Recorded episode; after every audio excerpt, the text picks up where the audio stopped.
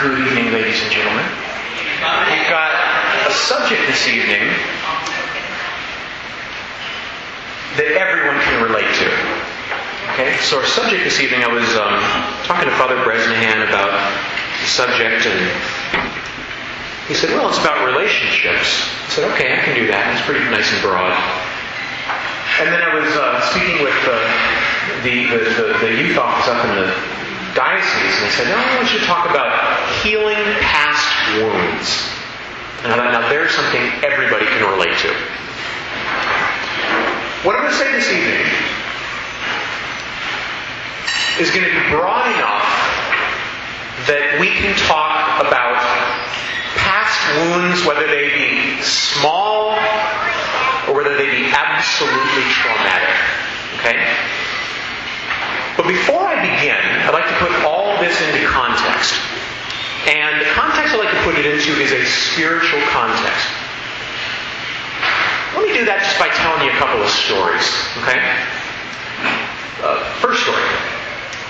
First story comes from one of the priests of our diocese, uh, Father Paul de Laterante.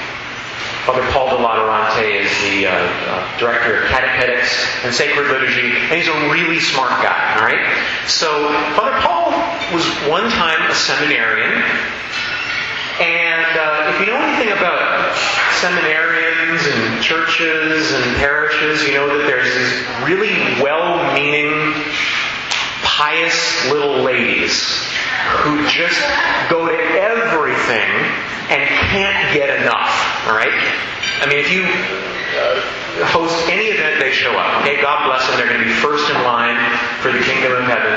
But sometimes it can be a little bit much. Right? So one time, this lady comes up to, to, to, to Father Paul, seminary at the time, and he's wearing his Roman collar.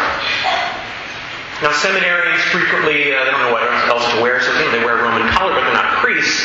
Seminarians are totally used to people walking up to them saying, Hey, Father. And they say, Hey, no, I'm, I'm not a priest, I'm not a priest, I'm just a seminarian. So this little old lady comes up to seminarian Paul de la Laterante, and she goes, Oh, Father, oh, Father, Father, give me a blessing, Father.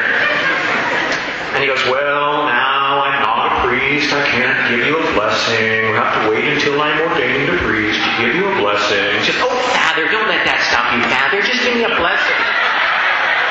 She goes, Well, okay, but it's going to have to be in Latin. Oh, that's great, Father, that's great. So she kneels down and she, he says, Nemo dat quod non habet. Which means one cannot give what one does not have. And she piously makes a sign of the cross and goes, Oh, thank you, Father, thank you, Father, thank you so much. That's my first story. Here's my second story. It comes from the Gospel of St. Luke. Okay?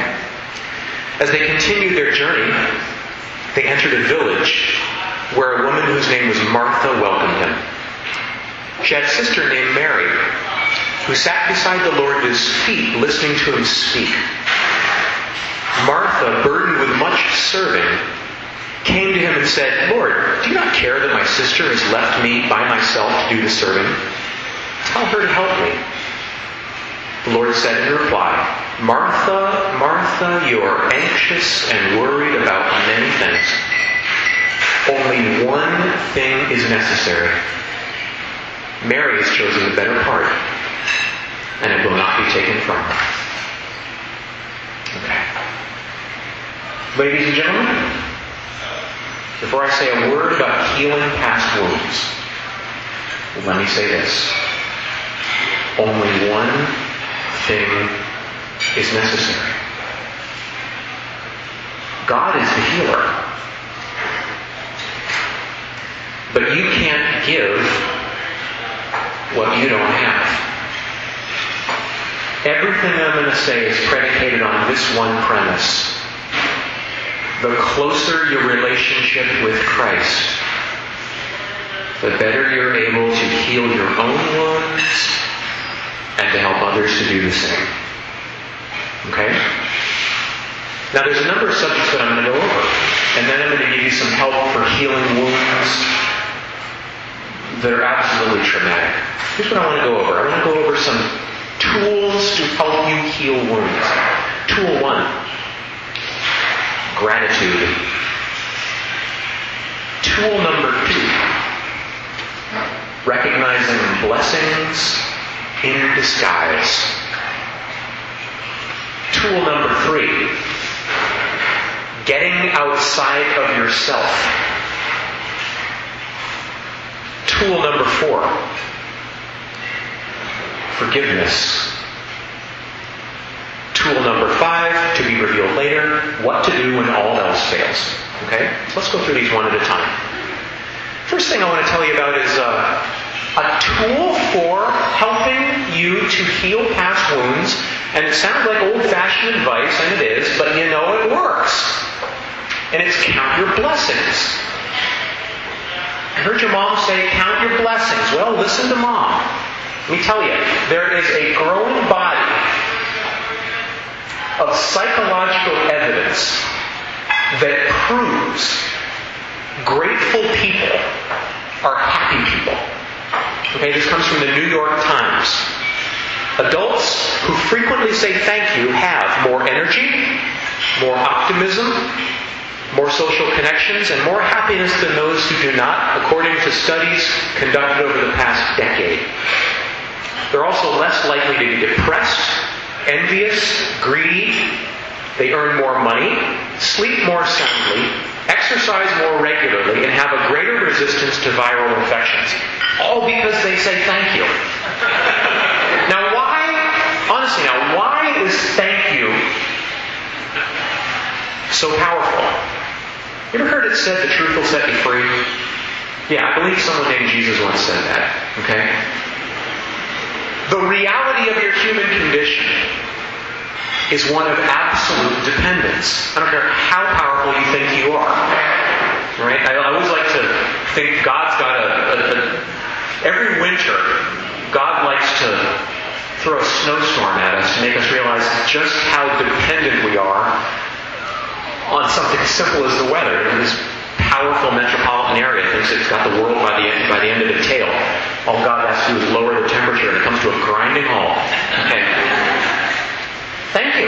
It's reality. Listen to this. The Journal of Psychology and Social, the Journal of Personality and Social Psychology of the University of Miami conducted this study. 100 people in a 10-week study. They were divided into three groups. The first uh, group listed every single day for 10 weeks five things for which they were grateful in the past week. Second group, five things which annoyed them in the past week. Third group, just list five events in the past week. Okay? They were all selected for their similar physical and mental health. The first group, after 10 weeks, had better health, exercised more regularly, felt better about their lives than the other two groups. Everything else being equal, except that they wrote down every day something they were thankful for. Incredible. The exact same study were tested after September 11th and Hurricane Katrina, same results. Okay. We've got something in us, psychologists call the negativity bias. The negativity bias is an innate tendency to focus on problems, annoyances, and injustices. And I'm telling you, it's not the whole picture. You know what happens to people focus on uh, the problems and the annoyances and the injustices? They had the opposite effect. Everything else being equal. Psychologically, mentally, the same. All they did was focus on what went wrong, and their health was worse. They were sadder. I mean, all these negative things. It's all, it's all, uh, it's all mental. Honestly, I had an experience once I'm going to share with you. I almost was killed in a plane crash. Took off from Detroit Metro, bound for Washington, D.C., and there was an explosion in the cargo hold. And all the alarms went off, and all the radars and everybody, all the whole airport come to a screeching halt, and we were allowed to come back in, this, this crippled, crippled jet, and all assumed the crash position. And here I am, okay? All was well. They gave us sincere apologies and vouchers for future travel, right? but for a few minutes there, I thought I was going to be in the evening news. Let me tell you, I was so thankful just to be alive. It's nothing like almost losing something to make you realize just how dependent you are on things. Um, if you want to know what to do to put this into practice, let me give you a couple of specific things. One, even if nobody ever does this, I'm going to say this. Keep a gratitude journal. Write down things that you're thankful for. And don't be general about it. My house, my dog, my job. No, be specific. I mean, watch it make a difference. I did this and it works. Another little task you might want to try, it's called the George Bailey effect. You know, it's a wonderful life. I wish I was dead. I wish I'd never been born. Imagine one blessing in your life subtracted. Maybe you've got nice, peaceful neighbors. I have nice, peaceful neighbors. Just imagine, you know, if the bass player to Spinal Tap lived next door or something like that. I don't know, some of you might like that for all I know, but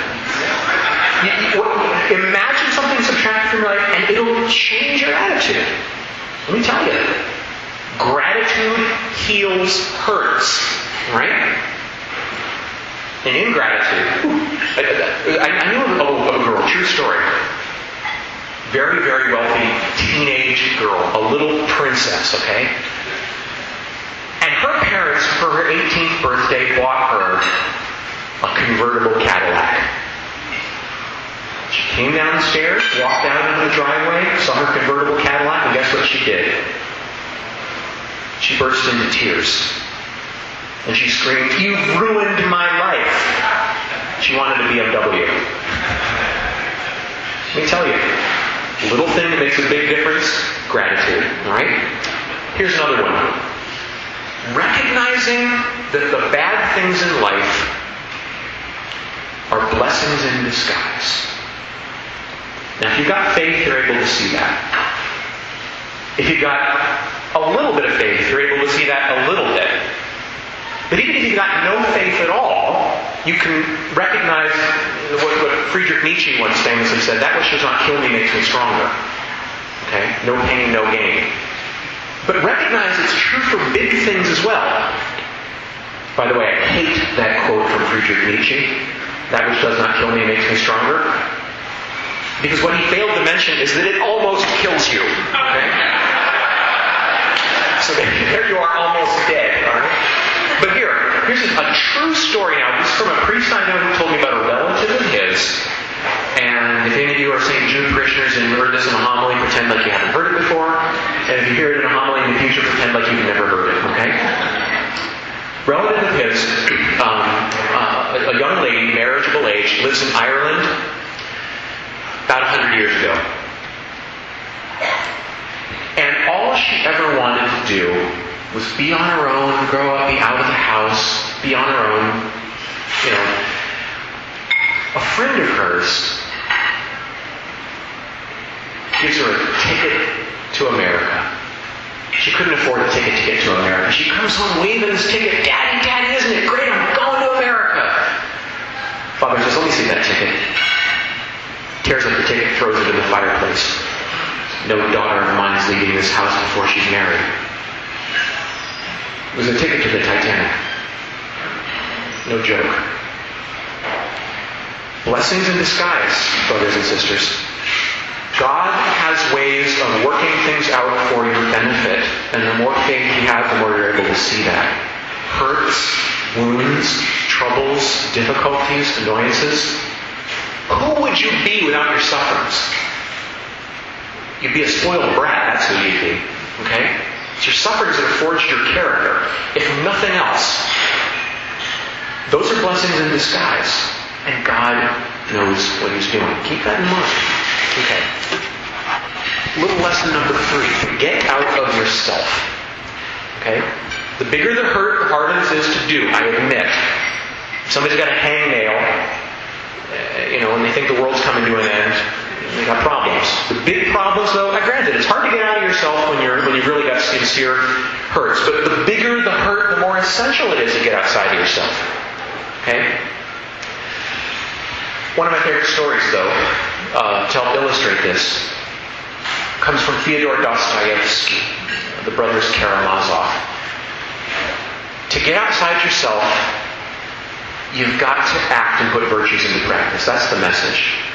If you want to get outside your own little world, you've got to get out and help people. Got to put into practice the things that, that, that, that you've uh, that you've heard. Save another person's soul, and it'll save your own. Anyway, Fyodor Dostoevsky tells a story in the Brothers Karamazov about this woman. Um, her name is Madame Hohlakov. And she goes to this guru priest. His name is Father Zosima. And uh, she says to him, uh, You know, I, uh, when I was a little girl, I had this beautiful faith. And it was so comforting, it was so beautiful. You know, and then I grew up and I went to college and they took my faith away from me. They told me science explains everything uh, that God doesn't exist, and when I reach the end of my life, there's going to be nothing left but flowers on a grave. Give me my faith back, Father. Prove it to me. Priest said, I can't prove it to you. He says, Why can't you prove it to me? It's too big to prove. I can't prove it to you. And Madame Hohlakov says, Well, then there's no hope. I'm never going to have my faith back. He goes, Yes, there's hope. There's a way you can get your faith back. Practice Christian virtues. All those things that you've heard, all those things you know, act on them. And all of the rest will become clear. The more you help others, the more you put into practice all these things that you've been hearing since you were knee high to a grasshopper, going to be healed. St. Uh, John of the Cross put it beautifully. Where you find no love in this world, put love in and you will draw love out. However, the opposite is the case. Stay wrapped up in yourself, and you'll be so, so unhappy. I was looking through my uh, notes one day, and I came across something I've used before. It's, uh, it's called How to Be Perfectly Miserable. Okay? In 11 easy steps. Here we go. Number one, think about yourself. Number two, talk about yourself. Number three, use the word I as often as possible. Number four, mirror yourself continually in the opinion of others. Number five, listen greedily to what other people say about you. Number six, insist on consideration and respect. Number seven, demand agreement with your own views on everything. Number eight, sulk if people are not grateful. Number nine, never forget a service you've rendered. Number ten, expect to be appreciated. Number eleven, never forget criticism. How to be perfectly miserable? It's all keeping inside yourself and getting outside is the beginning of healing. Okay. Forgiveness. Now, forgiveness is a lovely idea. As long as somebody else has to do the forgiving, right? As soon as you have to do the forgiving, it's a hateful idea. You think that it's impossible. Usually pose some imaginary, uh, impossible scenario. You know, like the Jews forgiving the Nazis or something like that. What? When we um, study mathematics, we don't begin with calculus. And when we learn forgiveness, we don't begin with Jews forgiving Nazis, right? You start with small things, and there's tons of small things. You know, you've heard don't sweat the small stuff. Oh, and by the way, it's all small stuff. Practice forgiveness. You'll find that it has an incredible healing effect. One thing, though, that I'd like you to keep in mind, though, as you practice forgiveness, this is just for your own pocket, file this away in the back of your mind. Many people are incapable of forgiving because they haven't forgiven themselves. I hear lots of confessions. People have no trouble believing God can forgive other people. But they have an unusually hard time believing that forgive them, and it's because they haven't forgiven themselves. I was on a trip once with a tour in Europe. One of the people on the trip was a psychiatrist. We had a fascinating discussion as we were walking around one day in the city of Athens. He said there's only two kinds of people in the world those who hate themselves and know it, and those who hate themselves and don't know it. And the reason for this is because when we do things that we know are wrong, if we don't let them out and tell somebody, which by the way is a little shameless plug for confession, plug, right? We don't let them out and tell somebody, we beat ourselves up. The key to stopping beating yourself up is understanding the truth that God has forgiven you. Again, tied to prayer. Okay? Now, somewhat tongue in cheek. When all else fails, three things. Number one, talk it out. Don't keep it to yourself. If you've got a problem, if you're having a bad day, you can't keep the tears from flowing, talk it out. Find somebody to talk to, but don't keep it bottled up inside. Makes a world of difference. Number two, work on something in which there's visible progress. I'm talking about a jigsaw puzzle. Okay? I'm talking about uh, knitting or working on a song or something in which you can actually see progress. You know you feel better doing that? Seriously. Now none of these are deep solutions, but it works. And number three, find your favorite thing to eat and go eat it. It works. It doesn't make you feel good for a long time, but you know, it's a little shot in the arm when you need it. Okay. Now, for deeper things, what I've come to realize uh, is that some hurts never heal, ever. You're going to carry them to your grave. And no advice will ever change that. And no amount of prayer will ever change that. Some hurts are for life. But that doesn't mean you can't make them better. A couple of things to keep in mind. First thing to keep in mind human life is a rapidly passing experience. Looking around this room, seeing a lot of folks who, you know, they could be in their 20s, maybe early 30s. All I have to say is don't blink. You're going to be in your 40s before you know it, right? Rapidly passing experience. Everything, even the precious things in life, things like families and relationships and friends. It's all passing. Pain is passing too. It's all flowing through the river of time into the great ocean of eternity. But it's not passing into nowhere. It's going somewhere. So two places it's going. It's going to an eternal paradise of heaven, or it's going to the eternal loss of hell. There's only two possibilities. Christ has given meaning to all suffering.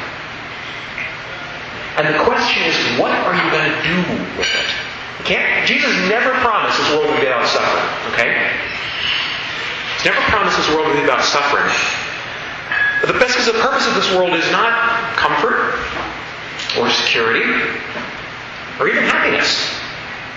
The purpose of this world is training for something far better. I've heard it said this world makes a lousy home, but it makes a great gymnasium. Okay? This world is not all uh, rose gardens. In fact, when the King of Kings came into this world, he wore the thorns from this world's gardens as a crown. But if you can find meaning in suffering, you can handle anything. And if you can't find meaning in suffering, um, it's going to drive you mad.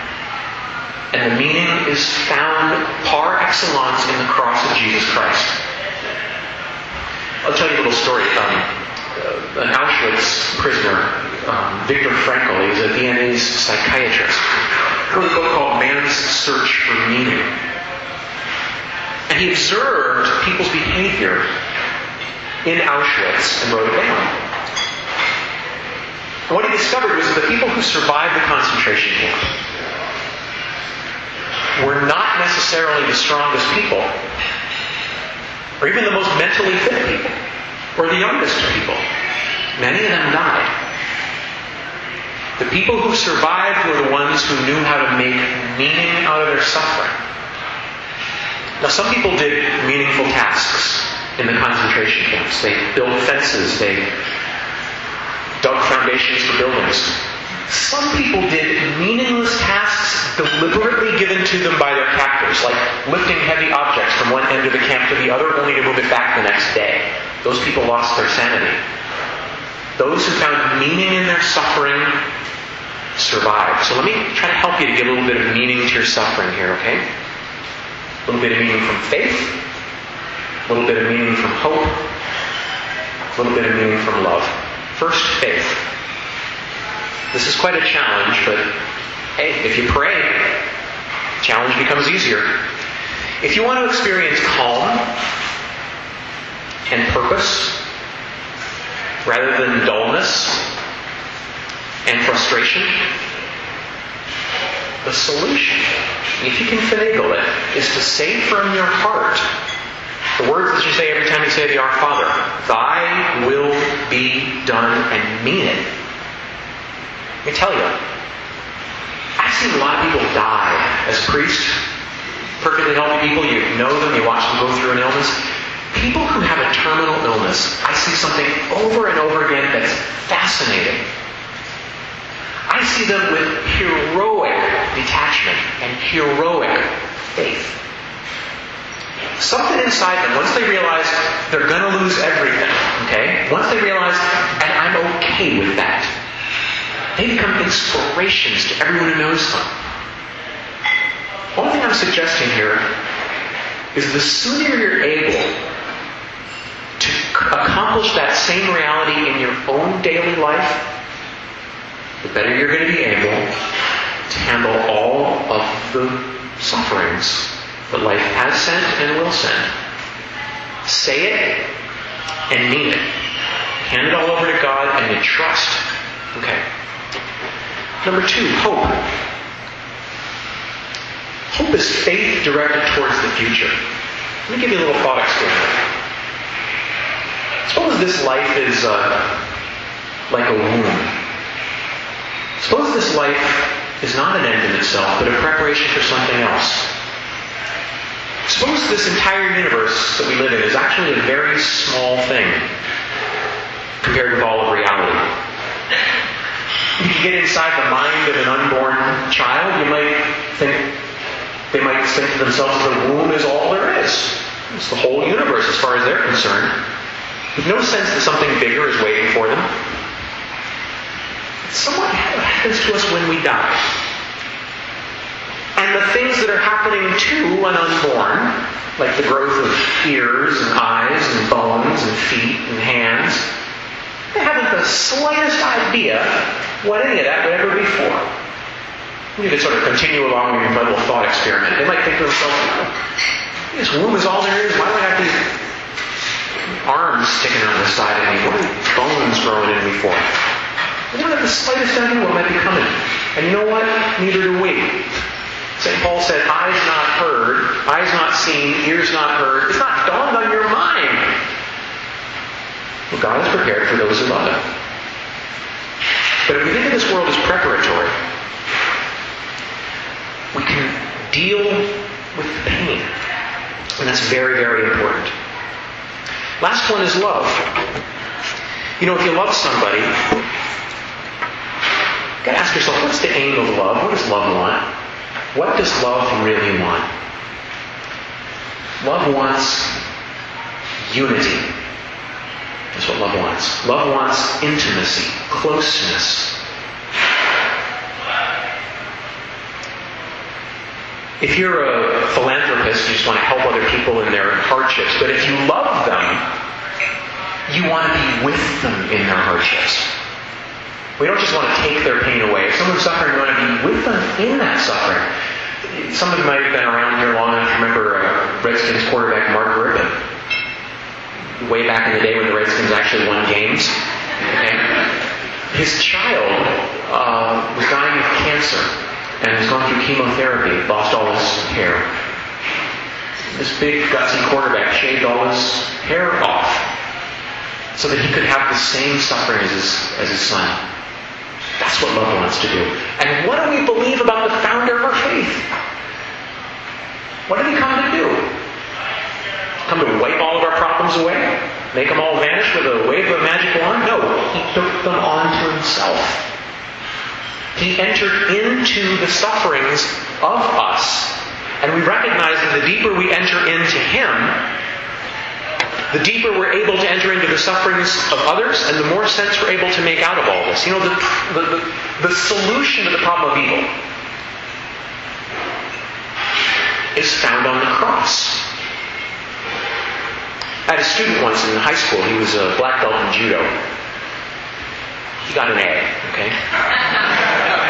But he told me about judo.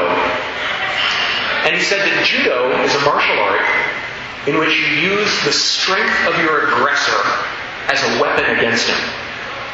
Someone comes rushing at you and attacks you, you use their own velocity to flip them on their back. That's judo. The cross is God's judo. Satan had his whole plan carefully crafted. Judas, Pilate, Caiaphas, Herod, all culminated in Calvary. And then at the very moment that it looked like evil was going to triumph, evil was defeated. A little lamb took on the terrible beast for the heavyweight championships of the universe and won. There's a companionship in suffering, but through the cross there's a victory over it. God makes it a means to good. Now, the deeper you have a prayer life, the better that you're able to do that. The better you're able to understand that. It gets you outside of yourself. I was on a trip once. Um, it's a closed bus for several hours. We were all on each other's nerves, okay? And they finally stopped by the side of the sea. And all these people that were griping and, you know, complaining and picking on one another, they rolled up their pant legs, they waded out to the sea, and you know they were all happy. It's like the whole busload of people, and all the problems disappeared. Why? Because they got outside of themselves. That's why. Prayer helps you do that. You know what the the, um, the the Greek word for getting outside of yourself is? Two Greek words: ecstasis, ecstasy. Getting outside of yourself. This is something that prayer ultimately leads us to do, to focus on God and others, almost self-forgetfulness. Up on uh, 168th Street and Broadway in New York City, there's a hospital. I was walking along there once. And high up above the doorway, there's an inscription carved above the door. And all these people were scuffling by, weighed down by the problems of life. Nobody looked up. Nobody read the inscription, but there it was, carved in stone. If only they'd look up to see. There on the hospital it said, Behold, the Most High comes healing. Behold, the Most High comes healing. And we will not know how to find peace until we take that very, very seriously. Let me end with a little prayer that I love. It's a prayer to Mary, and I think it encapsulates everything I've been trying to say. In the name of the Father, and of the Son, and of the Holy Spirit. Holy Mary, Mother of God, preserve in me the heart of a child, pure and clean like spring water. A simple heart that does not remain absorbed in its own sadness. A loving heart that freely gives with compassion a faithful and generous heart that neither forgets any good nor feels bitterness for any evil. Give me a humble heart that loves without asking to be loved in return. Happy to lose itself in the heart of others, sacrificing itself in front of your divine Son. A great and unconquerable heart which no ingratitude can close and no indifference can tire. A heart tormented by the glory of Christ, pierced by his love with a wound that will not heal until heaven. Amen. In the Father, and the Son, and the Holy Spirit.